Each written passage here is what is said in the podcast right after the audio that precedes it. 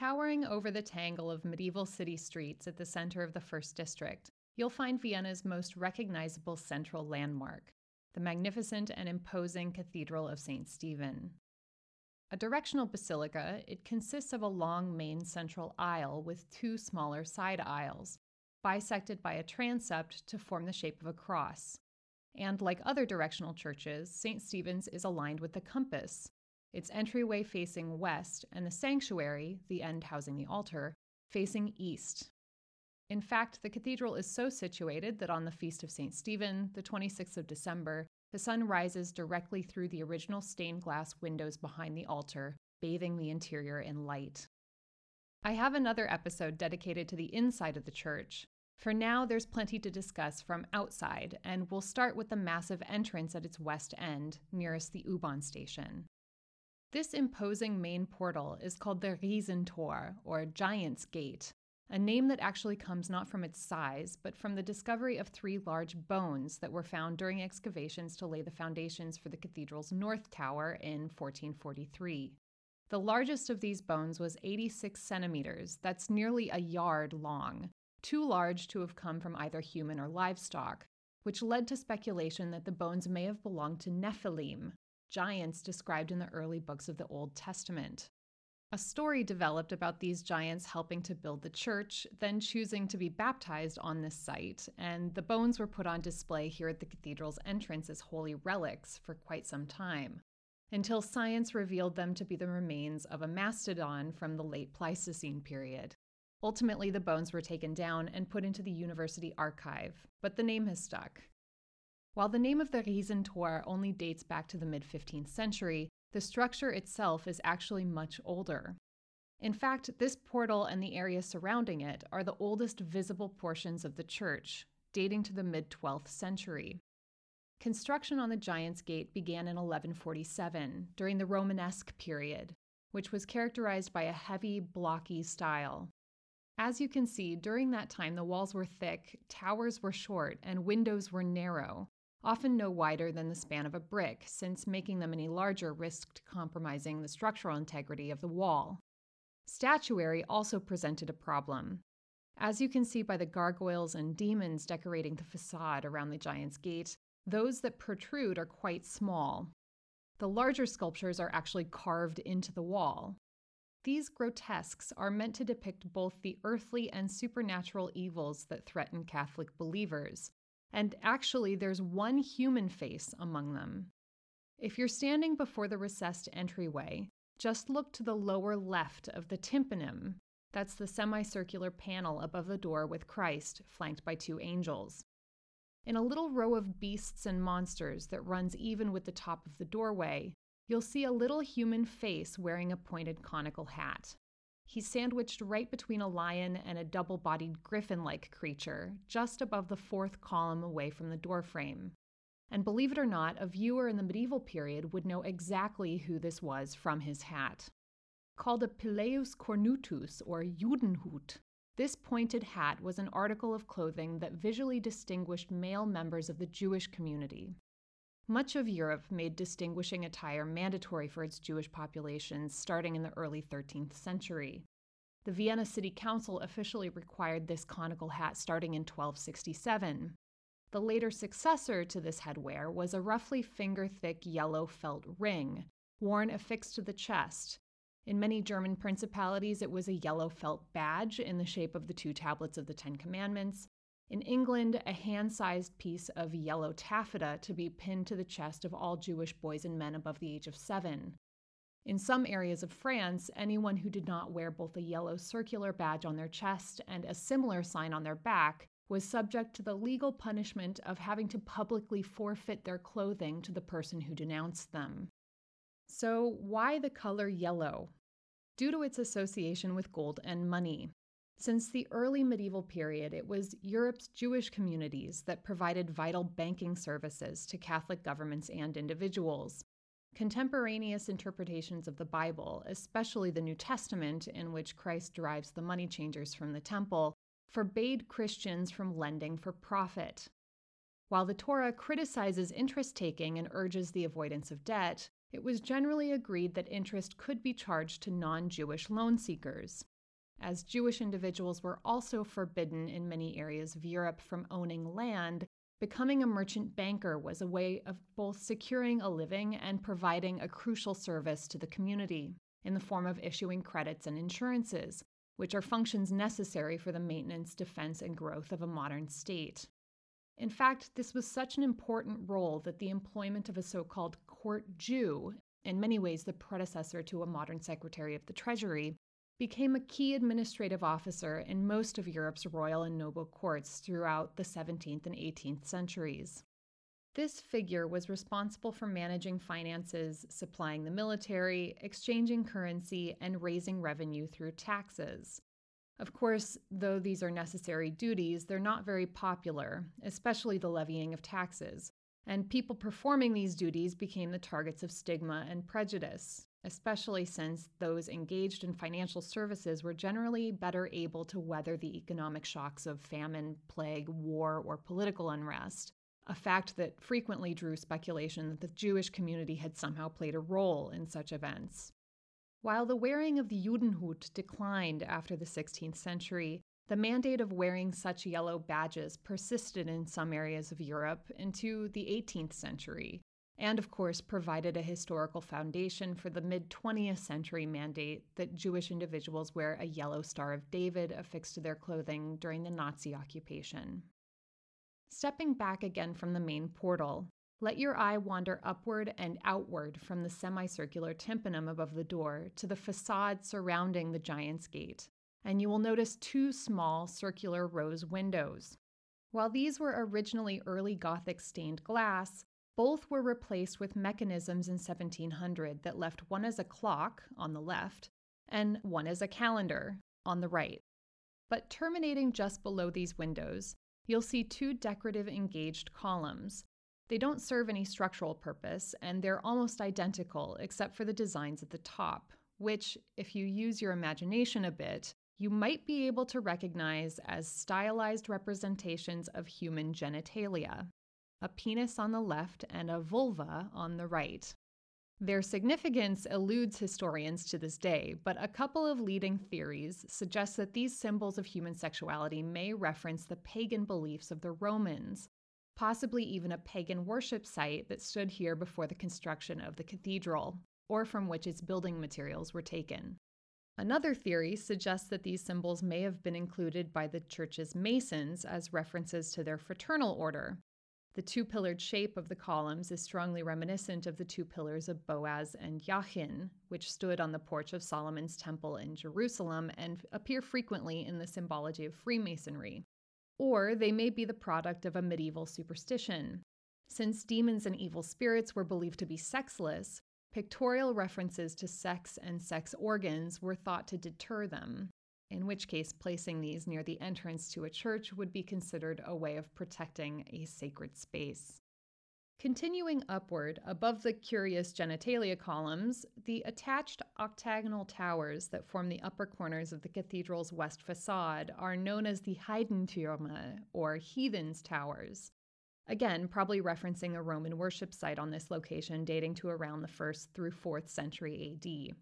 These two towers long housed a total of 21 bells, which were used as a form of auditory timekeeping for the local population in the era before personal timepieces. Everything from the time to wake up, to the call to Mass or prayers, to the Fressglocke that signaled lunchtime, to the Bierringerin, a bell that rang out at 9.55 p.m. as a last call for local taverns, thankfully no longer in service. The church was the absolute center of medieval and Gothic existence, both religious and secular. Even today, the church is the geographic center of the First District. In fact, if you ever get lost in Vienna, look at the individual house numbers and head in the direction in which they decrease. Eventually, that'll lead you back to St. Stephen's Cathedral. The church was where life began and ended, from baptism to burial, and it provided structure and standards for everything in between. In fact, off to the left of the main portal, mounted horizontally onto the oldest portion of the facade, about a meter off the ground, you'll see two metal bars of different lengths. These are the standard measurements of a Viennese drapery ell on top and a linen ell below it, roughly the length of your forearms from elbow to elbow when you clasp your hands together. Many cities had their own official standards of ell mounted in a public place to ensure fair trading amongst merchants. Just above and to the left of these bars is a faint circular indentation in the wall. A popular myth is that this set the standard size of flatbread, and while you can still find loaves of this size in the city's open air markets today, the indent here was actually caused by the swinging of a mounted hook that served to prop open a gate that once hung before the main portal. Heading over to the other side of the entryway, look for a thick pane of glass mounted several meters to the right of the main door, and you'll find a remnant of the period of Nazi occupation. Originally in white paint, it's now a more permanent inscription chiseled into the stone facade, reading simply 05. This is the mark of the Austrian resistance movement, a group that acted against the Nazis during the Second World War. So, why the insignia 05? The most popular explanation is that it secretly references the German name of Austria, Österreich. After the German annexation of Austria in 1938, Hitler rechristened Austria the Ostmark, the Eastern Territory of the Third Reich. But those in support of Austrian independence from Hitler's Germany refused to refer to their country as the Eastern Territory, insisting instead on using the country's previous name. If you take O and add the fifth letter of the alphabet, E, you get the German letter Ö, an O with an umlaut, which is the first letter of Österreich, the name for Austria in German. Beginning in late 1943, O5 could be found scrawled in public spaces across the country, signaling the underground survival of the group and local support for its resistance efforts.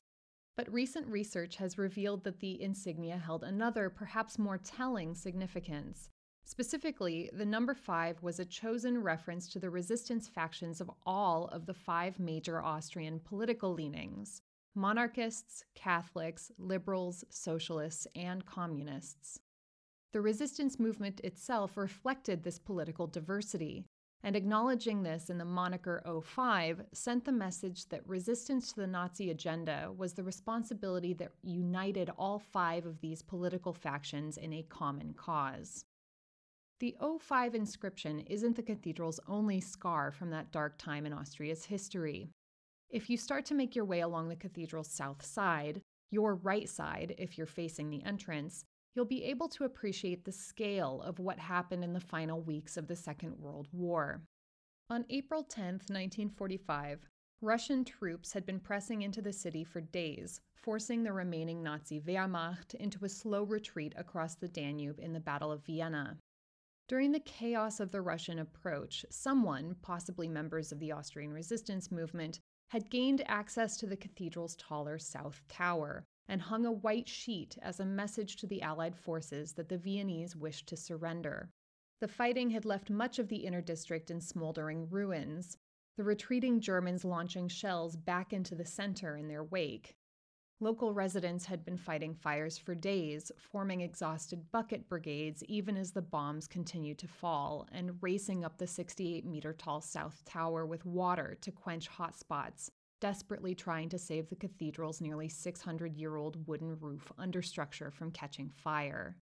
In the course of retreating from the city, SS Obergruppenführer and city commander Josef Dietrich saw the defiant white flag and ordered his artillery to target the tower in a final insult to the Viennese. The Wehrmacht captain who received the order, Gerhard Klinkicht, later attested that Dietrich's order read as follows quote, in retaliation for the raising of the white flag, the cathedral should be bombarded with 100 shells, reducing it to ash and rubble. And if that doesn't suffice for its destruction, continue shooting. But Klinkicht decided to disregard the order, sparing the cathedral from deliberate destruction by the Wehrmacht. A plaque dedicated to him at the South Tower's base commemorates this refusal, but it wasn't enough to save the cathedral's roof. Sparks from the fires that ravaged the buildings on the west side of the square were picked up by the wind and caught on the dry wood scaffolding that had been erected around the North Tower's cupola. Despite the efforts of the civilian bucket brigades, The fire smoldered and spread to the vulnerable wooden Gothic roof structure beneath its ornate glazed tiles, finally causing it to fully collapse in the late morning of April 12th. By noon of that same day, the blaze had spread up the beloved South Tower. Long the city's proudest landmark and highest downtown structure, the tower carries the nickname Steffel, kind of the Austrian equivalent of Little Stevie or Stevo. It stands more than 136 meters or 445 feet above street level and for centuries served as a lookout for the military and fire department to survey and ensure the safety of the city. It also housed the giant Pummerin bell, the so called voice of Austria, which was rung to warn of fire or attack, announce royal weddings, births, and deaths, and mark important religious occasions. This bell, with a diameter of more than three meters, that's roughly nine and a half feet, and a weight of more than 20,000 kilos, nearly 50,000 pounds, was originally cast from 280 melted down cannons that were left behind by the retreating Turkish armies at the end of the 17th century. The second largest swinging bell in Europe, the Pummerin was so massive that it took 16 men pulling on the bell rope for a quarter of an hour to build up enough momentum for its clapper to strike. In the 19th century, architects noticed that the forces of this mighty bell swinging back and forth were endangering the tower, and they resolved to ring it by only moving the clapper, which still required the efforts of eight men. When the fire spread to the bell's wooden moorings, the Pummerin came crashing down to the cathedral floor, shattering into pieces. Today, if you're intrepid enough to climb the 343 steps to the top of the South Tower, you'll find an empty bell cage. But the story of the bell didn't end in the final months of World War II. During the restoration of the church, the shattered pieces of the Pummerin were assembled by the neighboring province of Lower Austria, and together with several more original 17th century cannon taken from the Military History Museum, were recast. The new Pummerin hangs today in the cathedral's shorter north tower on the opposite side of the church and is rung by a computer system on Catholic Holy Days, Austria's National Day, October 26th, to mark state funerals and to ring in the new year. The roof, of course, was also reconstructed, Rather than rebuilding the ornate Gothic larchwood truss, the post war restoration opted for 600 metric tons of steel bracing. This inner structure was then retiled with 230,000 painted Czech tiles, largely true to the pattern that had adorned the roof since its last retiling in 1831 though this time with the year 1950 included under the crests of the city and republic on its north face to commemorate the completion of the cathedral's post war restoration. Owing to the extreme pitch of the roof, an 80 degree angle at its steepest points, nearly perpendicular to street level, this design can be seen from the square, relatively close to the church. This also means that it's self cleaning, which has both an aesthetic and a practical purpose, since snow can't collect on the roof, its structure didn't have to be built to accommodate its potential additional weight. Continuing counterclockwise around the rear of the church brings you past the former shrine sanctuary, in which the valuable reliquaries, monstrances, and other diocesan treasures were once held. Its exterior features two representations of the Passion of Christ, one a relief from the early 15th century, and the other a series of six frescoes from around 1500. Actually, for centuries, these frescoes were covered up and forgotten. It was only in 1942, in the process of taking down another Passion of Christ relief, now hanging inside the church, just under the organ, that workers discovered what was hidden beneath it. Further along the wall, you'll see a 19th century copy of a Christ figure depicted from the hips up. Since the original is inside the church, I discuss it in the episode dedicated to Stephansdom's interior. Keep following the curve of this Albertine choir, added in the early 1300s by Duke Albert I and his son Albert II, and past the squat little sacristy adjoining it, added in the late 17th century to accommodate the cathedral's vestments, sacraments, and their vessels, altar linens, and processional implements. And keeping the cathedral on your left, before you get to the cathedral's north tower, you'll notice an ornate gold sunburst mounted above a Baroque sculpture depicting St. John of Capistrano, rather obliviously standing on a figure meant to represent a Turkish soldier. Beneath this group, you'll see a comparatively plain octagonal structure. This is the cathedral's original late Gothic cemetery pulpit, from which the then 68 year old St. John of Capistrano purportedly delivered a series of 32 sermons in June of 1451. While he was also an avid inquisitor and had initiated various pogroms against Europe's Jewish communities, this time, the so called soldier saint was calling for the Catholic faithful to rise up against the Ottomans before they could take Constantinople. The effort was unsuccessful. Constantinople fell in 1453, at which point John of Capistrano returned to Vienna to gin up support for a crusade. He and his troops did successfully repel the Turkish forces from the city of Belgrade, ultimately slowing the Ottoman advance, but St. John died later that year, at age 70, of the bubonic plague. Just past this pulpit, you'll see the gated entrance to the Totenkapelle, the little chapel where last rites were spoken over the mortal remains of Wolfgang Amadeus Mozart on December 6, 1791. If you're interested in learning more about this enigmatic composer and his life in Vienna, check out my tour dedicated to Vienna's musical history. Continuing along the outside of the cathedral, you'll come next to the base of the modest North Tower. As you can see, construction stopped abruptly at about 60 meters up, where the structure ends with a rather incongruous Renaissance style copper dome. Also called the Adlerturm, or Eagle's Tower, this was originally intended to be a twin of the 136 meter tall South Tower, but was left unfinished. Of course, there's a local legend to explain why. A young man named Hans Puchsbaum was working as a mason and architect under the cathedral's master builder, a hard bargaining man named Prachatitz. Hans was in the unfortunate position of being in love with Prachatitz's beautiful daughter, Maria. Prachatitz refused to allow Hans and Maria to marry except on one condition. If Hans could finish the newly begun North Tower, before Prachatitz finished the South Tower. Hans knew this was impossible since the South Tower was already almost completed at the time, and he fell into despair. The next day, however, a curious man in gray approached Hans right here at the base of the North Tower's construction site and asked him why he seemed so sad.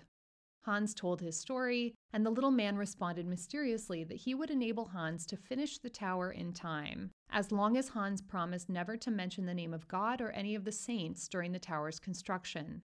Hans gladly agreed, and work sped ahead.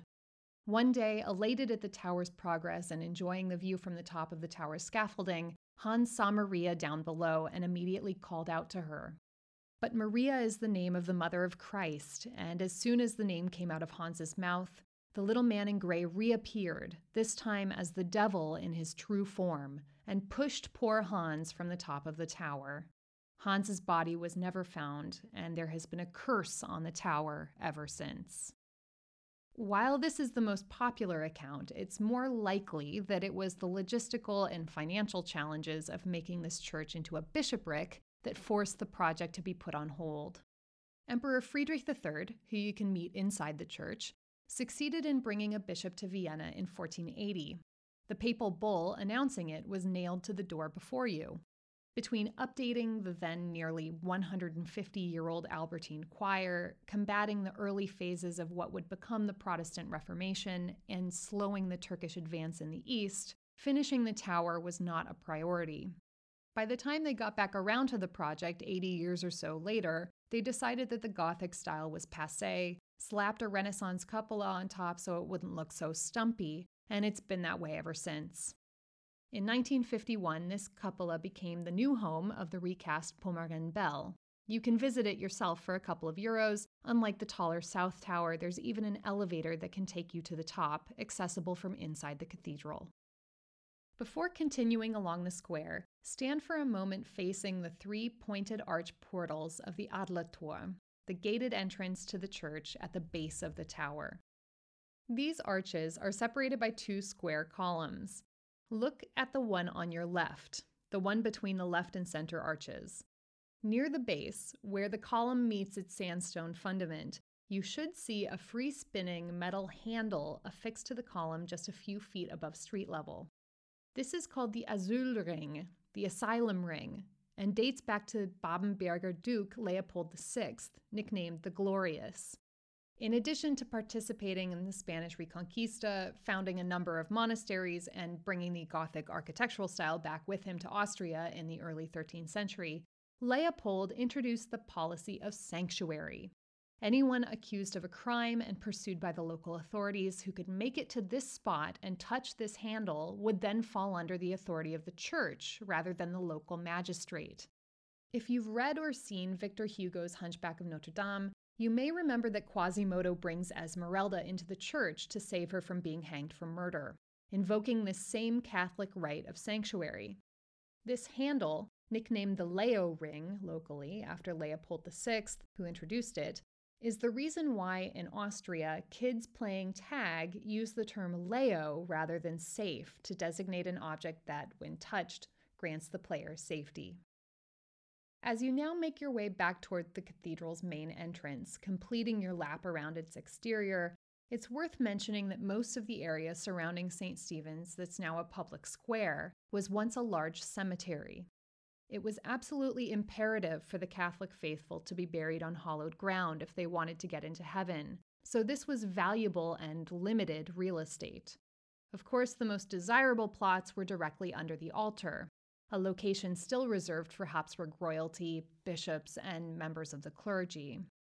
But at two times in the city's history, the church was forced to rethink its burial practices during Vienna's two largest outbreaks of the bubonic plague, which tore through the populace in the 14th century and the late 17th century.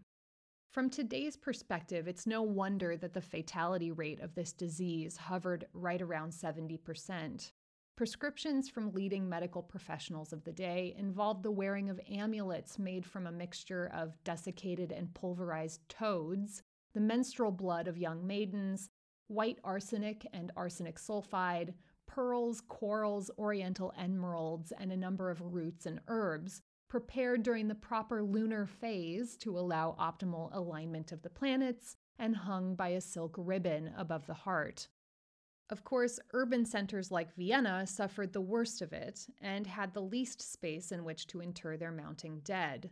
In the outbreak of the late 1340s, records indicate that St. Stephen's Cemetery, with an area of just over 10,000 square meters, received around 15,000 bodies of plague victims.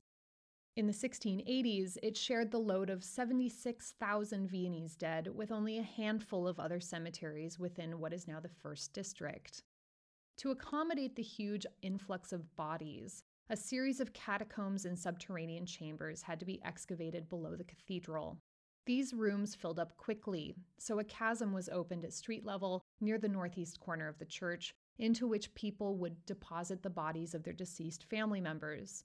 But again, space ran out, and prisoners were forced to work down in the catacombs, pulling the bones from the other decomposing remains and stacking them in rooms like firewood. Eventually, the decision was made to prohibit the interment of bodies in graveyards inside the city limits. St. Stephen's Churchyard was decommissioned in 1732 and made into a public square, and some of the more ornate headstones were mounted on the outer and inner walls of the church. The next 50 years or so saw the substantial expansion of St. Stephen's catacombs, which did not fall under the same restrictions and received another 11,000 bodies until 1783, when Emperor Joseph II ordered that this practice be discontinued and mandated the use of communal cemeteries outside of the city's walls. You can still visit the Stephansdom catacombs, however, Many rooms in this extensive subterranean network are still maintained, and short tours in English leave from inside the church several times a day. Speaking of which, let's complete our lap around the cathedral. If you're interested in seeing Stephansdom from the inside, check out my episode dedicated to the cathedral's interior. As long as there's not a mass or concert going on, it's free to enter the north aisle, the one on the left as you go in. Tickets can be purchased for the rest of the nave, the gallery, the catacombs, and both towers, individually or as a reduced combination ticket. but much of what I discuss in my episode on the inside of the cathedral is visible from the areas that are free to access, so don't feel that you need to purchase admission. Once you're done exploring St. Stephen's, head south. That's your left if you're exiting the church through its main door. And you'll notice a large multi story curved glass building opposite the cathedral. It's called the Haas House, and you'll want to follow its facade as it curves around to the right. It will direct you into the broad pedestrian street called the Graben, the next episode of this tour. If you're not sure you're in the right pedestrian street, since the Kärntnerstrasse also terminates at St. Stephen's Square, look on your left for a monumental yellow building with black wrought iron railings, black decorative urns, and a curved corner entrance. A dark blue sign just above and to the right of the corner entrance should read 1 Graben, indicating the district you're in and the street you're currently on. Now hit play on the next episode and continue down this street.